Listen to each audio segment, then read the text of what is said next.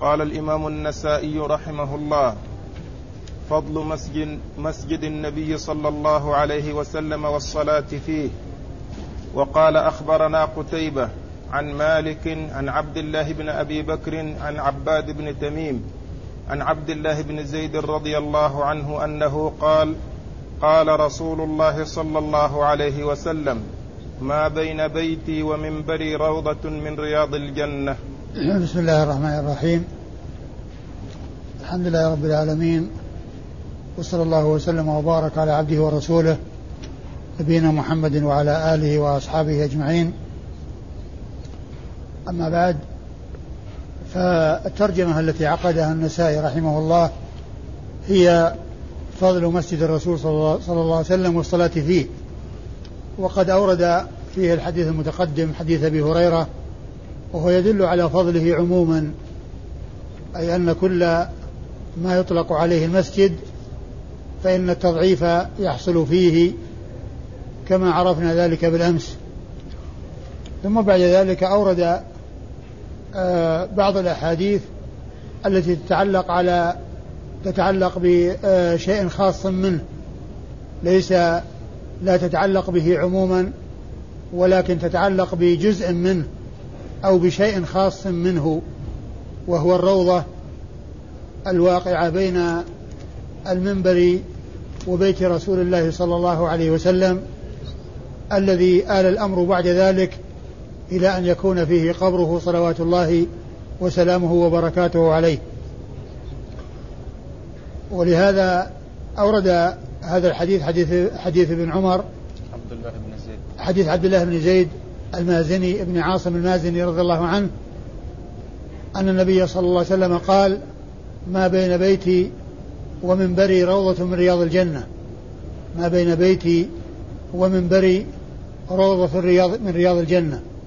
والمراد ببيته هو حجرة عائشة التي هي محاذية للمنبر منبر رسول الله صلى الله عليه وسلم.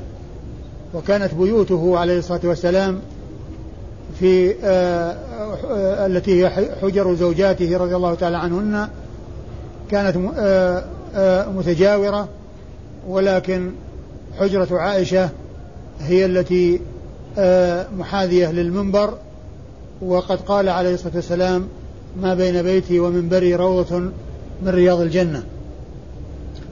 والحديث جاء بهذا اللفظ. وجاء في بعض الروايات ما بين منبري وبيت عائشة. ما بين منبري وبيت عائشة. وجاء في بعض الروايات ما بين قبري ومنبري روضة من رياض الجنة. لكن هذا لم يثبت وما جاء لعله روي بالمعنى. لعله روي بالمعنى. لأن الحجرة التي هي آه، بيته وهي حجرة عائشة رضي الله عنها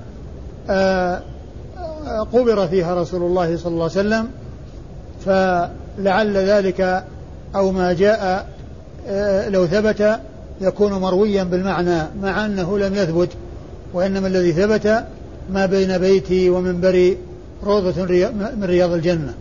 ما بين بيتي ومنبري روضة من رياض الجنة. وقوله آه، صلى الله عليه وسلم روضة من رياض الجنة آه، آه، العلماء منهم من قال إن هذا على حقيقته وأن هذا أو هذه البقعة التي هي الروضة أنها تؤول إلى الجنة أو أنها من الجنة ومنهم من قال غير ذلك و والله تعالى أعلم بالمراد وقوله عليه الصلاة والسلام ما بين بيتي ومنبري روضة من رياض الجنة يدل على فضل هذه البقعة. وعلى تميزها على غيرها من المسجد. وهذا إنما يكون في النوافل دون الفرائض.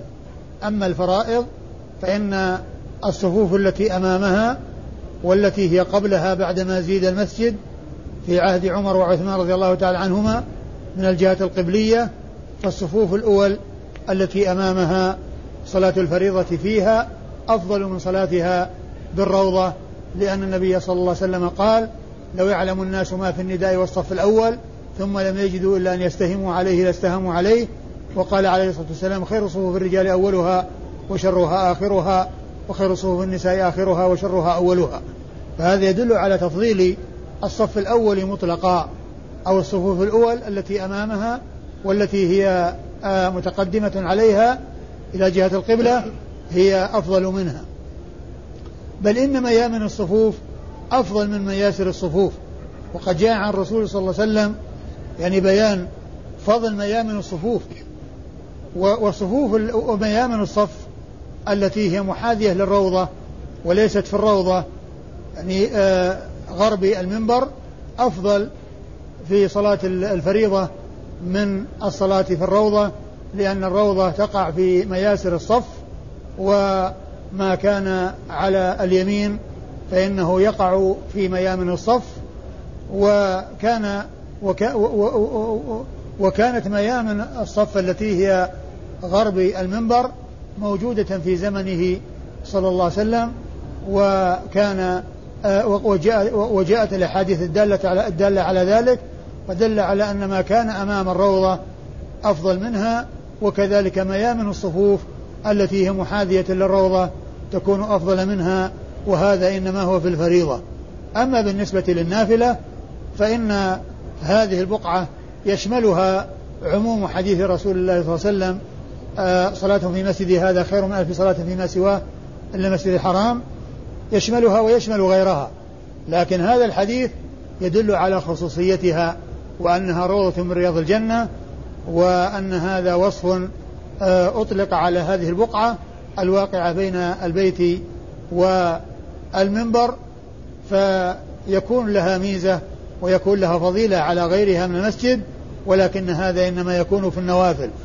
إنما يكون في النوافل وليس في الفرائض كما ذكرت وإنما الفرائض الصفوف الأول وما كان من ميامن الصفوف غرب الروضة فإن صلاة الفريضة في ذلك أفضل.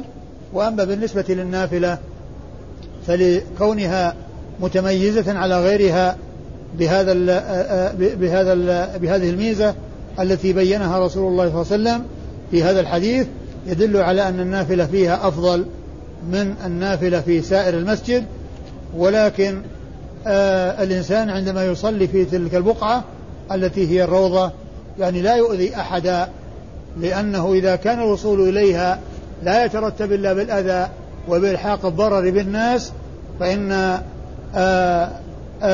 الصلاة فيها النافلة يعني مستحبة وإلحاق الأذى والضرر بالناس حرام والإنسان لا يجوز له أن آه، يقدم على أمر مستحب يرتكب في سبيل الوصول إليه آه، إثما أو يحصل إثما أو يلحق ضررا بالغير فإن ذلك لا يسوغ للإنسان إذا كان سيترتب عليه مضرة يعني آه، مضرة إيذاء أحد من الناس.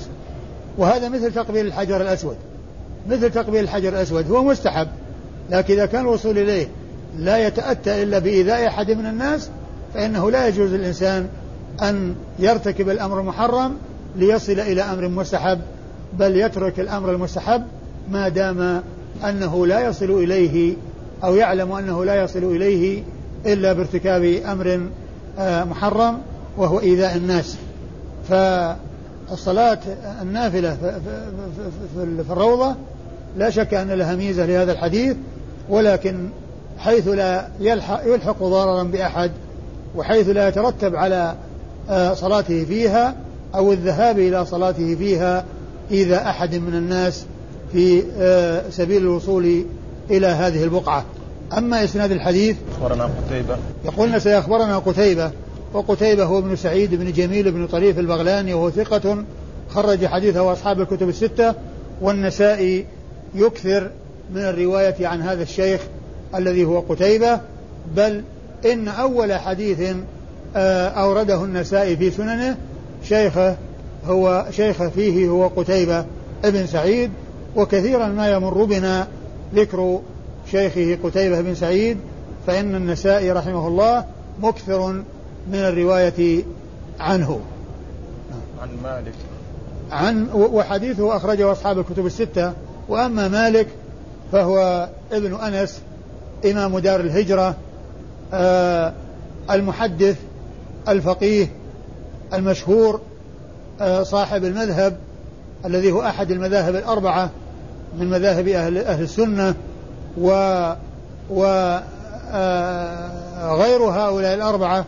كما هو معلوم من العلماء لهم اجتهادات ولهم أقوال اجتهدوا فيها ولهم منازل عالية و آه، مكانة ومكانة, ومكانة رفيعة ولكن هؤلاء الأربعة حصل لهم من الأصحاب والأتباع الذين عنوا بجمع أقوالهم وبترتيبها وتنظيمها ما لم يحصل لغيرهم فمن أجل ذلك اشتهرت هذه المذاهب ولا يعني أن غيرهم من من الأئمة العلماء آه ليسوا كذلك وأنهم دونهم أو يقلون عنهم. ليس الأمر كذلك وإنما آه، اشتهار هذه المذاهب لكونه حصل لها أصحاب أو لهم أصحاب عنوا بهذه المذاهب وبجمع آه، الأقوال فيها وبترتيبها وتنظيمها والتأليف فيها فاشتهرت هذه المذاهب الأربعة لذلك. وإلا فإن العلماء المجتهدين الآخرين لهم أقوال وهي مبثوثة في الكتب لا سيما الكتب التي تعنى بجمع أقوال فقهاء الأمصار من الصحابة والتابعين ومن بعدهم. فإن الدارس لكتب آه، الفقه التي آه، تعنى بذكر الأقوال للفقهاء آه، في مختلف العصور وكذلك الرجوع إلى كتب التفسير وكذلك الرجوع إلى كتب الحديث أي شروح الحديث فإنهم يذكرون الأقوال المختلفة عن هؤلاء الأربعة وعن غيرهم مثل سفيان الثوري ومثل آه الأوزاعي ومثل إسحاق بن راهوية ومثل غيرهم من العلماء الذين ومثل إبراهيم النخعي وغيرهم من العلماء وكذلك الليث بن سعد وغيرهم من الفقهاء الذين آه، آه، اشتهروا بالأمصار في الأزمان المختلفة. و فتشتمل مثل هذه الكتب التي أشرت إليها على أقوالهم وعلى آرائهم. ولكن كما ذكرت هؤلاء الأربعة حصل لهم من الأصحاب والأتباع الذين عنوا بتدوين أقوالهم وترتيب والتأليف في في مذاهبهم فحصل اشتهار هذه المذاهب. ومن المعلوم أن هؤلاء الأربعة كغيرهم من الفقهاء المجتهدين يصيبون ويخطئون. ولا يقال إن الحق مع واحد بعينه فإن هذا لا يقال في واحد من أصحاب رسول الله. صلى الله عليه وسلم فكيف يقال في حق من جاء بعدهم؟ وإنما الذي يجب أن يعتقد في حق الجميع هؤلاء الأئمة الأربعة وغيرهم من العلماء المجتهدين أنهم بذلوا وسعهم وأنهم آه، أتعبوا أنفسهم في البحث والتنقيب للوصول إلى الحق وإلى معرفة الحق بدليله وهم آه، آه، لا يعدمون أن يكونوا مأجورين إما أجرين إذا كانوا مجتهدين مصيبين إذا كانوا مصيبين وإما أجرا واحدا إذا كانوا مخطئين كما بين كما جاء ذلك عن رسول الله صلى الله عليه وسلم بقوله إذا اجتهد الحاكم فأصاب فله أجران وإن اجتهد فأخطأ فله أجر. وهذا يدل على أن على أن المصيبة والمخطئ كلهم على أجر وكلهم على خير وكلهم لا يعدمون الأجر أو الأجرين. المجتهد المصيب له أجران أجر على اجتهاده وأجر على إصابته والمجتهد المخطئ له أجر على اجتهاده وخطأه مغفور هذا هو الذي يجب أن يعتقد في الأئمة فيهم وفي غيرهم. ولا يجوز الغلو ولا الجفاء. فلا يغلى فيهم أو في أحد منهم بأن يقال الحق مع فلان وأن الدليل يكون مع فلان وأن لو كان في المسألة دليل لما خفي على فلان لا يجوز أن يقال هذا. هذا غلو وكذلك الجفاء لا يجوز. ليس للإنسان أن يجفو وأن يتكلم في حق الأئمة الأربعة وغيرهم بكلام لا يليق وإنما يحترمهم ويعظمهم ويستفيد من علمهم ويرجع إلى كتبهم. لكن لا يكون التعويل على قول واحد منهم بعينه وإنما يكون التعويل على ما يدل عليه الدليل لأن هذا هو الذي أوصوا به وهذا هو الذي رغبوا فيه وحثوا عليه رحمة الله عليهم. فأبو حنيفة ومالك والشافعي وأحمد كل منهم جاء عنه أن أنه يقول إن أنه إذا وجد حديث عن رسول الله صلى الله عليه وسلم يدل على خلاف ما جاء فإنه ما جاء عنه فإنه يترك ما جاء عنه ويصار إلى ما جاء عن رسول الله صلى الله عليه وسلم وما ذاك إلا لأن الرسول عليه الصلاة والسلام هو الذي يجب تجريد المتابعة له صلوات الله وسلامه وبركاته عليه لأنه المعصوم الذي لا ينطق عن الهوى وما يأتي به وحي يوحيه الله عز وجل إليه صلوات الله وسلامه وبركاته عليه فهو الذي آآ آآ هو الذي قوله لا يجوز لأحد أن يعدل عنه إذا ثبت عنه عليه الصلاة والسلام. كما قال الله عز وجل فليحذر الذين يخالفون عن أمره أن تصيبهم فتنة أو يصيبهم عذاب أليم. ويقول الله عز وجل وما أتاكم الرسول فخذوه وما نهاكم عنه فانتهوا. ويقول وما كان لمؤمن ولا مؤمنة إذا قضى الله ورسوله أمرا يكون لهم الخيرة من أمرهم ومن يعص الله ورسوله فقد ضل ضلالا مبينا. فلا يجوز الغلو ولا الجفاء. لا يغلى في أحد ولا يجفى في أحد. لا يقال إن فلان عنده العلم المحيط بكل شيء جاء جاء عن رسول الله صلى الله عليه وسلم وأنه لا يخفى عليه وأنه مصيب دائما وأنه لا يخطئ. هذا لا يجوز أن يقال.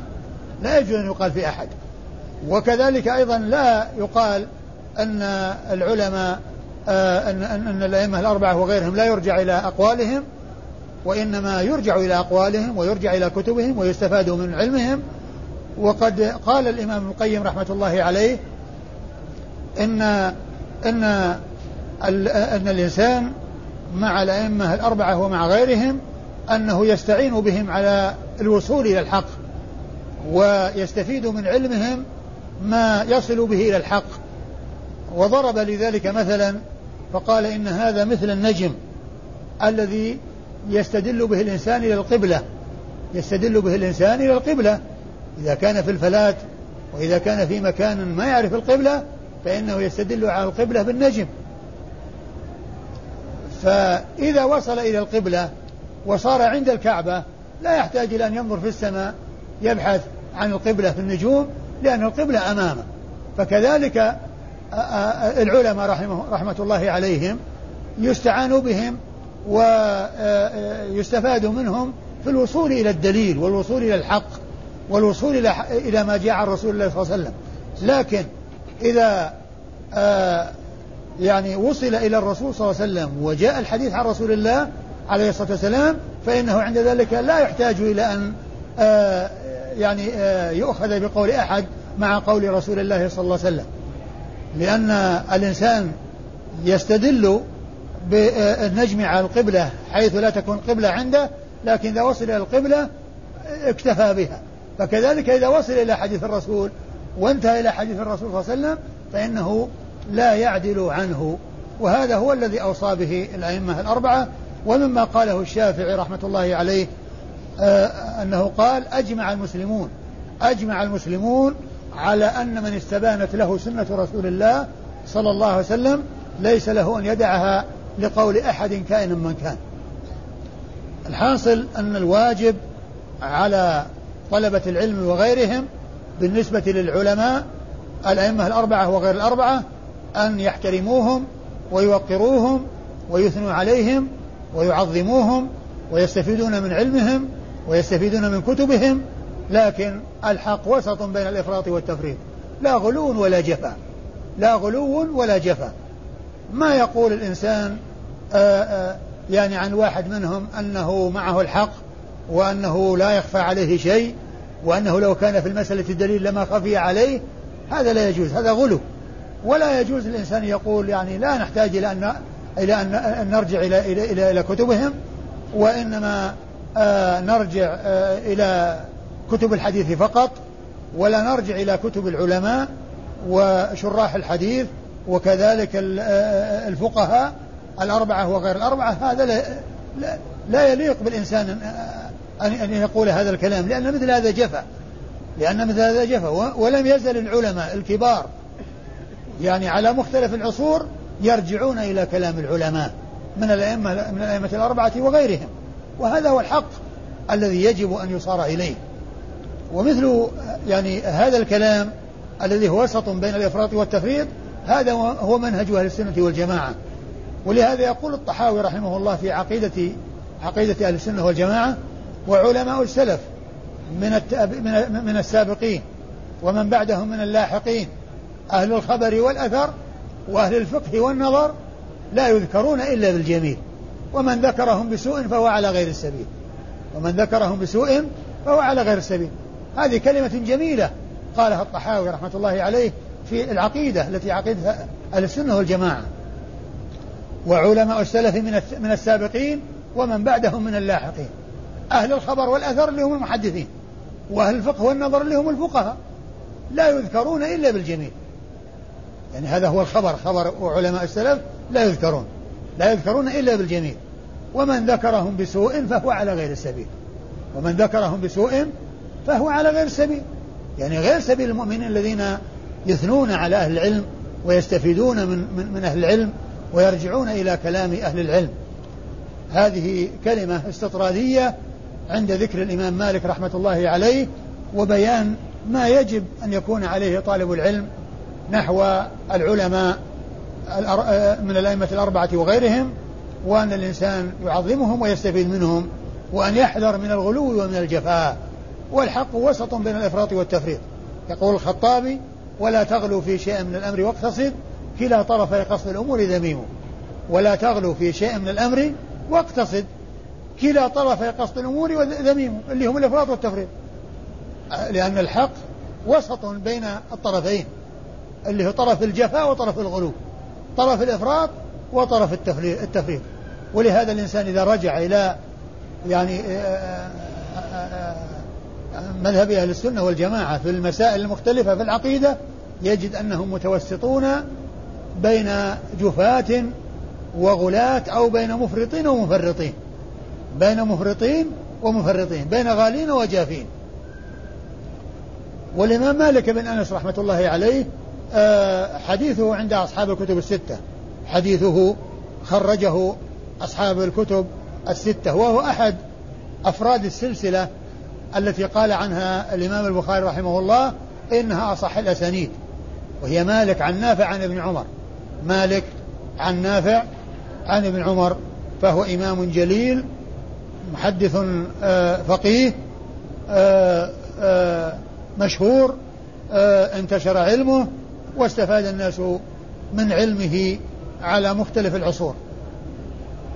عن عبد الله بن أبي بكر. عن عبد الله بن أبي بكر وهو ابن أبي بكر بن محمد بن عمرو بن حزم المدني الأنصاري وهو ثقة خرج حديثه أصحاب الكتب الستة. وهو ثقة خرج حديثه أصحاب الكتب الستة. عن؟ عن عباد بن تميم. عن عباد بن تميم وهو ثقة خرج حديثه. خرج حديثه في الجماعة. خرج حديثه الجماعة أصحاب الكتب الستة. عباد بن تميم خرج حديثه أصحاب الكتب الستة. يروي عن عبد الله بن زيد بن عاصم المازني وهو عمه أخو آه، أبيه لأمه وهو صحابي مشهور آه، حديث عند أصحاب الكتب الستة؟ نعم. خرج حديثه أصحاب الكتب الستة. وهذا الإسناد الذي معنا في هذا الحديث وهو آه، قتيبة عن مالك عن عن عبد الله بن أبي بكر بن بن محمد بن عمرو بن حزم عن عباد بن تميم عن عبد الله بن زيد كل هؤلاء حديثهم عند أصحاب الكتب الستة. قال أخبرنا قتيبة قال حدثنا سفيان عن عمار الدهني عن أبي سلمة عن أم سلمة رضي الله عنها أن النبي صلى الله عليه وسلم قال إن قوائم منبري هذا رواتب في الجنة. ثم أورد النسائي رحمه الله حديث أم سلمة أم المؤمنين رضي الله تعالى عنها وأرضاها عن رسول الله صلى الله عليه وسلم أنه قال إن قوائم منبري هذا رواتب في الجنة. رواتب جمع راتبة وهي المنت... والراتب هو راتب هو المنتصب المستقر على شيء.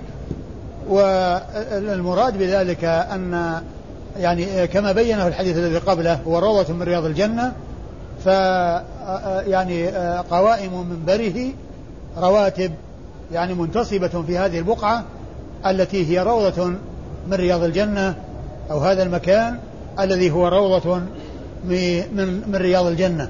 والكلام فيه كالكلام في الحديث الذي قبله وهو قوله روضة من رياض الجنة والله تعالى أعلم بمعناه. هل يكون أنه أصله من الجنة أو أنه ينقل ويذهب به إلى الجنة؟ يعني آه، بعد ذلك أو غير ذلك الله تعالى أعلم. ومن العلماء من قال إن أن فيه تشبيه حذفت فيه الأداة وهو الذي يسمونه التشبيه البليغ الذي يحذف فيه آه الذي يحذف فيه الذي يذكر فيه المشبه والمشبه به ويحذف منه وتحذف منه الأداة ووجه الشبه يعني أنه كروضة من رياض الجنة. من العلماء من قال هذا وذلك لما يحصل فيه من من الاشتغال بالعبادة والتقرب إلى الله عز وجل بالطاعات وقيل غير ذلك والله تعالى أعلم بالمراد. إيش الإسناد؟ أخبرنا قتيبة. أخبرنا قتيبة وقد مر ذكره في الإسناد الذي قبل هذا. حدثنا سفيان. حدثنا سفيان وهو بن عيينة آه وهو ثقة خرج حديثه أصحاب الكتب الستة. عن عمار الدهني. عن عمار الدهني عمار بن معاوية أبو معاوية الدهني وهو صدوق يتشيع وحديثه عند مسلم وأصحاب السنن الأربعة. عن أبي سلمة. عن أبي سلمة هو ابن عبد الرحمن بن عوف آه، أحد آه، آه، فقهاء التابعين وهو أحد الفقهاء السبعة في المدينة على أحد الأقوال في الثالث في السابع من الفقهاء السبعة لأنه كما ذكرت في الدرس الماضي أن الفقهاء السبعة الذين اشتهروا بهذا اللقب في عصر التابعين يقال لهم الفقهاء السبعة عندما تأتي مسألة من المسائل في كتب الفقه تقال قال بها الأئمة الأربعة والفقهاء السبعة. الفقهاء السبعة في عصر التابعين آه، هم آه، آه، ستة متفق على على عليهم والسابع فيه ثلاثة أقوال. فالستة المتفق عليهم سعيد بن المسيب وخارجة بن زيد بن ثابت وعروة بن الزبير بن العوام والقاسم بن محمد بن أبي بكر قاسم بن محمد بن أبي بكر الصديق وسليمان بن يسار و وعبيد الله. وعبيد الله بن عبد الله بن عتبة بن مسعود هؤلاء ستة متفق على عدهم في الفقهاء السبعة. أما السابع ففي ثلاث أقوال. منهم من قال إن السابع أبو بكر بن عبد الرحمن بن الحارث بن هشام. ومنهم من قال إن السابع أبو سلمة بن عبد الرحمن بن عوف. ومنهم من قال إن السابع سالم بن عبد الله بن عمر بن الخطاب. هذه ثلاث أقوال في السابع من الفقهاء السبعة. وأبو سلمة بن عبد الرحمن الذي معنا في هذا الإسناد هو أحد الفقهاء السبعة على أحد على أحد على أحد الأقوال الثلاثة على الثلاثة في الثلاثة في السابع من الفقهاء السبعة. وقد ذكرهم ابن القيم رحمه الله وقد ذكرهم العلماء في كتب مصطلح الحديث يعني آه، في علوم علوم الحديث ابن الصلاح وغيره. وذكرهم ابن القيم في آه، آه، يذكرونهم مناسبة التابعين عندما يأتون ذكر التابعين يذكرون منهم الفقهاء السبعة عندما يأتي بحث التابعين أو المبحث الخاص بالتابعين في علم المصطلح يذكرون الفقهاء السبعة هؤلاء آه، فيهم. وقد ذكرهم ابن القيم في أول كتابه إعلان الموقعين عن رب العالمين لأن لأنه بدأه بالفقهاء آه، آه، من الصحابة ومن بعدهم في البلاد المختلفة. ولما جاء عند ذكر المدينة وفي عصر التابعين وذكر الفقهاء من التابعين ذكر منهم الفقهاء السبعة. ولكنه ذكر السابع ذكرهم على أن السابع هو أبو بكر بن عبد الرحمن ابن الحارث بن هشام. ذكرهم على أن على أن سابعهم أبو بكر بن عبد الرحمن ابن الحارث بن هشام. وذكر بيتين من الشعر اشتمل البيت الثاني على ذكر السبعة وسابعهم أبو بكر بن عبد الرحمن بن الحارث بن هشام. يقول هذان البيتان هما إذا قيل من في العلم سبعة أبحر روايتهم ليست عن العلم خارجة. إذا قيل من في العلم سبعة أبحر روايتهم ليست عن العلم خارجة. فقل هم عبيد الله عروة قاسم سعيد أبو بكر سليمان خارجة. هذا البيت الثاني يشمل هؤلاء السبعة الاسم الأول. فقل هم عبيد الله عبيد الله بن عبد الله بن, بن عتبة بن مسعود عروة عروة بن الزبير قاسم القاسم بن محمد بن أبي بكر الصديق آآ آآ سعيد أبو بكر سعيد سعيد المسيب سليمان بن يسار خارجة ابن زيد ابن ثابت. وحديثه عند حديث أبي سلمة بن عبد الرحمن الذي معنا في الإسناد عند أصحاب الكتب الستة. عن أم سلمة أم سلمة ام المؤمنين آه وهي هند بنت أبي أمية المخزومية أم المؤمنين رضي الله تعالى عنها وأرضاها وحديثها آه موجود في الكتب الستة. قال ذكر المسجد الذي أسس على التقوى. وقال أخبرنا قتيبة قال حدثنا الليث عن عمران بن أبي أنس عن ابن أبي سعيد الخدري عن أبيه رضي الله عنه أنه قال تمارى رجلان في المسجد الذي أسس على التقوى من أول يوم. فقال رجل هو مسجد قباء وقال الآخر هو مسجد رسول الله صلى الله عليه وسلم. فقال رسول الله صلى الله عليه وسلم هو مسجدي هذا. ثم أورد النسائي رحمه الله ترجمة وهي المسجد الذي أسس على التقوى. المسجد الذي أسس على التقوى. وأورد فيه حديث سعيد.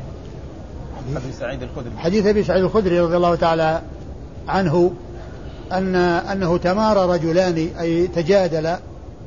فقال أحدهما إن آه، المسجد الذي على التقوى هو مسجد قباء.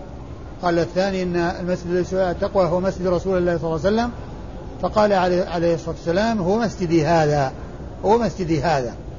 فهذا الحديث يدل على أن المسجد الذي أسس على التقوى هو مسجد آه، هو مسجد رسول الله صلى الله عليه وسلم. و آه، وقد جاء في القرآن ذكر المسجد الذي أسس على التقوى عند ذكر مسجد الضرار عند ذكر مسجد الضرار. ومسجد الضرار الذي أسس هو قريب من مسجد قباء وقريب من مسجد قباء.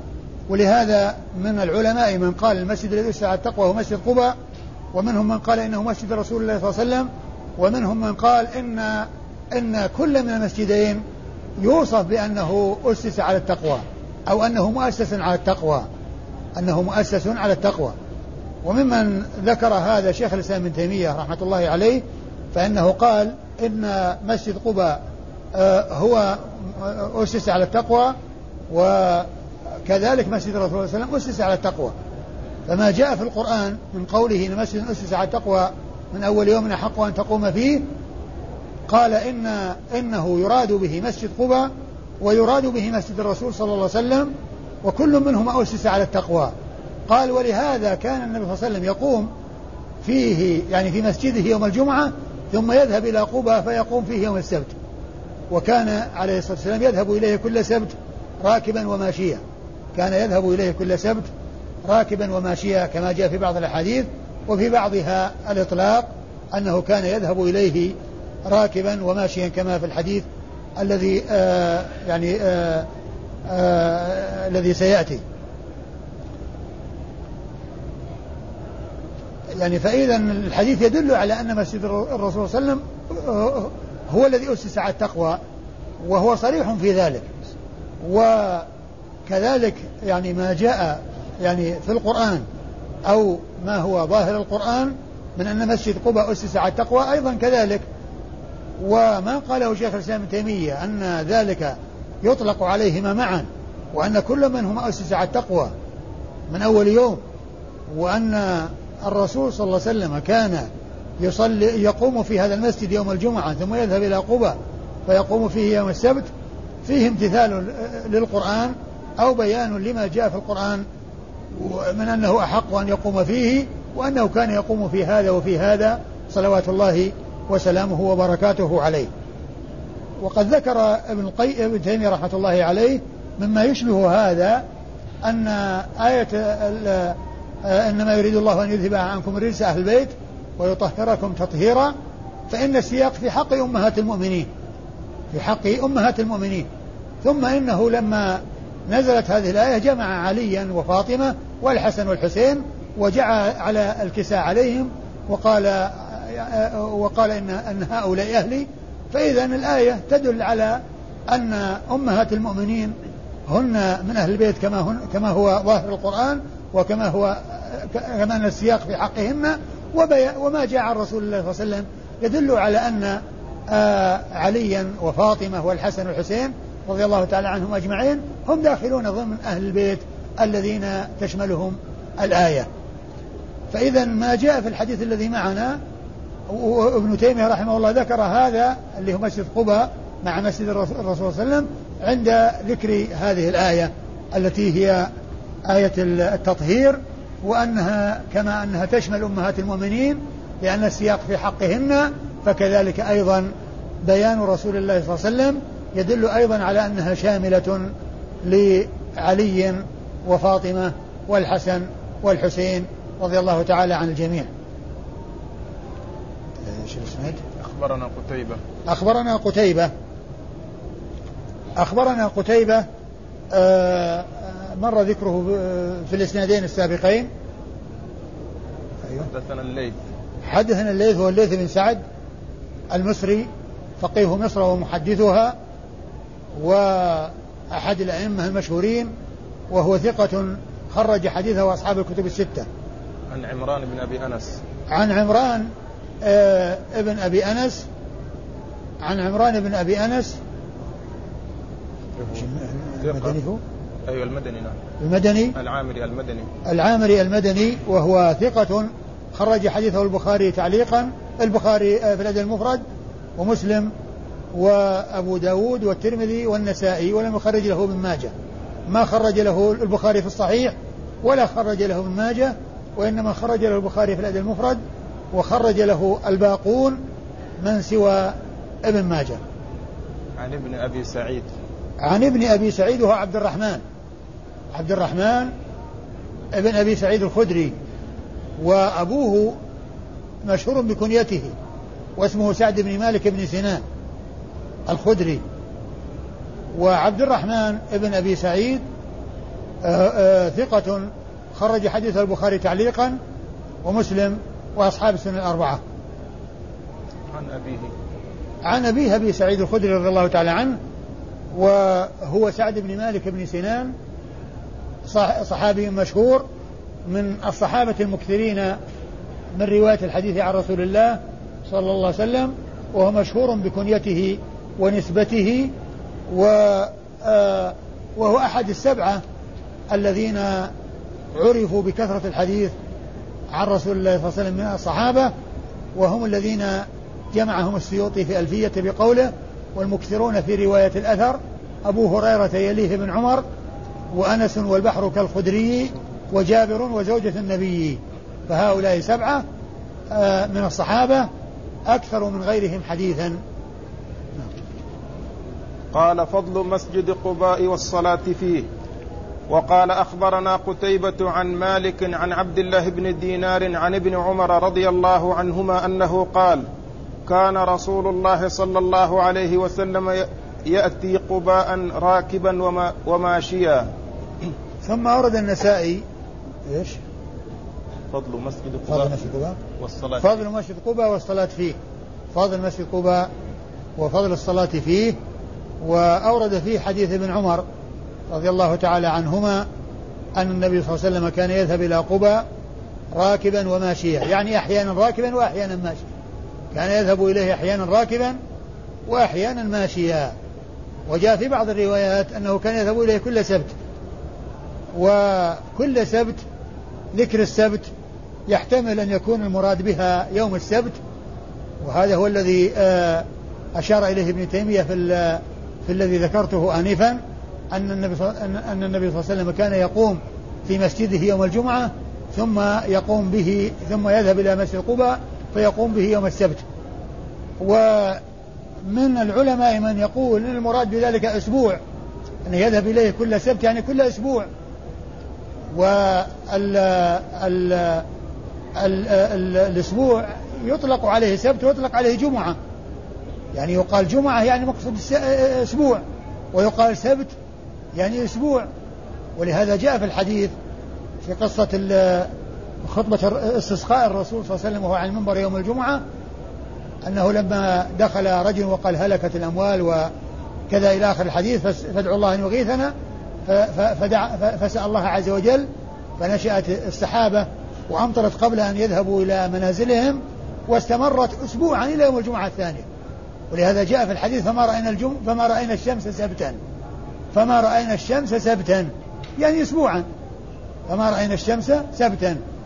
فيحتمل أن يكون مراد بالسبت الذي جاء في بعض الروايات الصحيحة أن أنه يوم السبت ويحتمل يكون المراد به الأسبوع وأنه يقال عن الأسبوع سبت كما يقال عنه جمعة. كما يقال عنه جمعة. والرسول صلى الله عليه وسلم كان يذهب إليه راكبا وماشيا.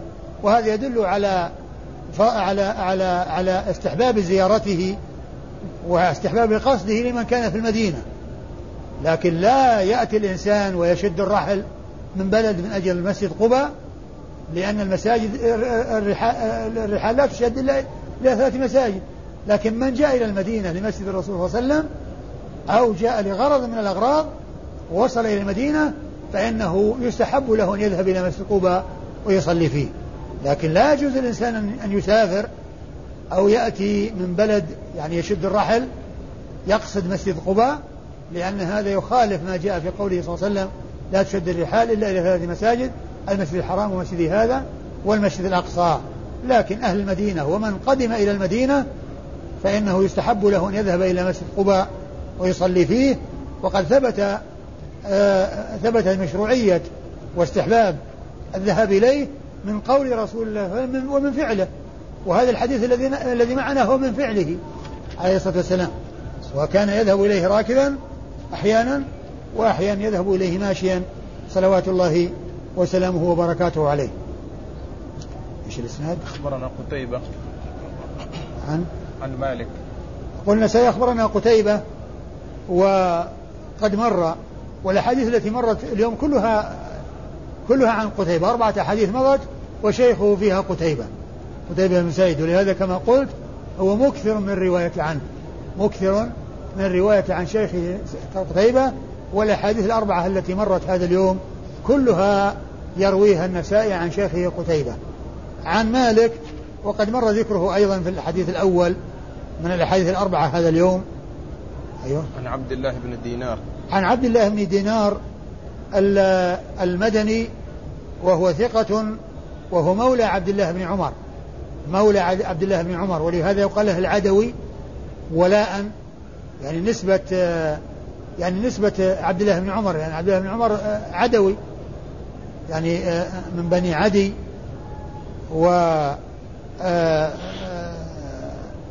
وهو ثقة الذي هو عبد الله بن دينار ثقة خرج حديثه أصحاب الكتب الستة.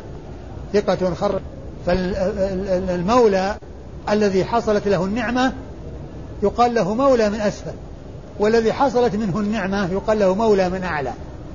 فكلمة مولى من الأضداد تطلق على على السيد المنعم وعلى المنعم عليه.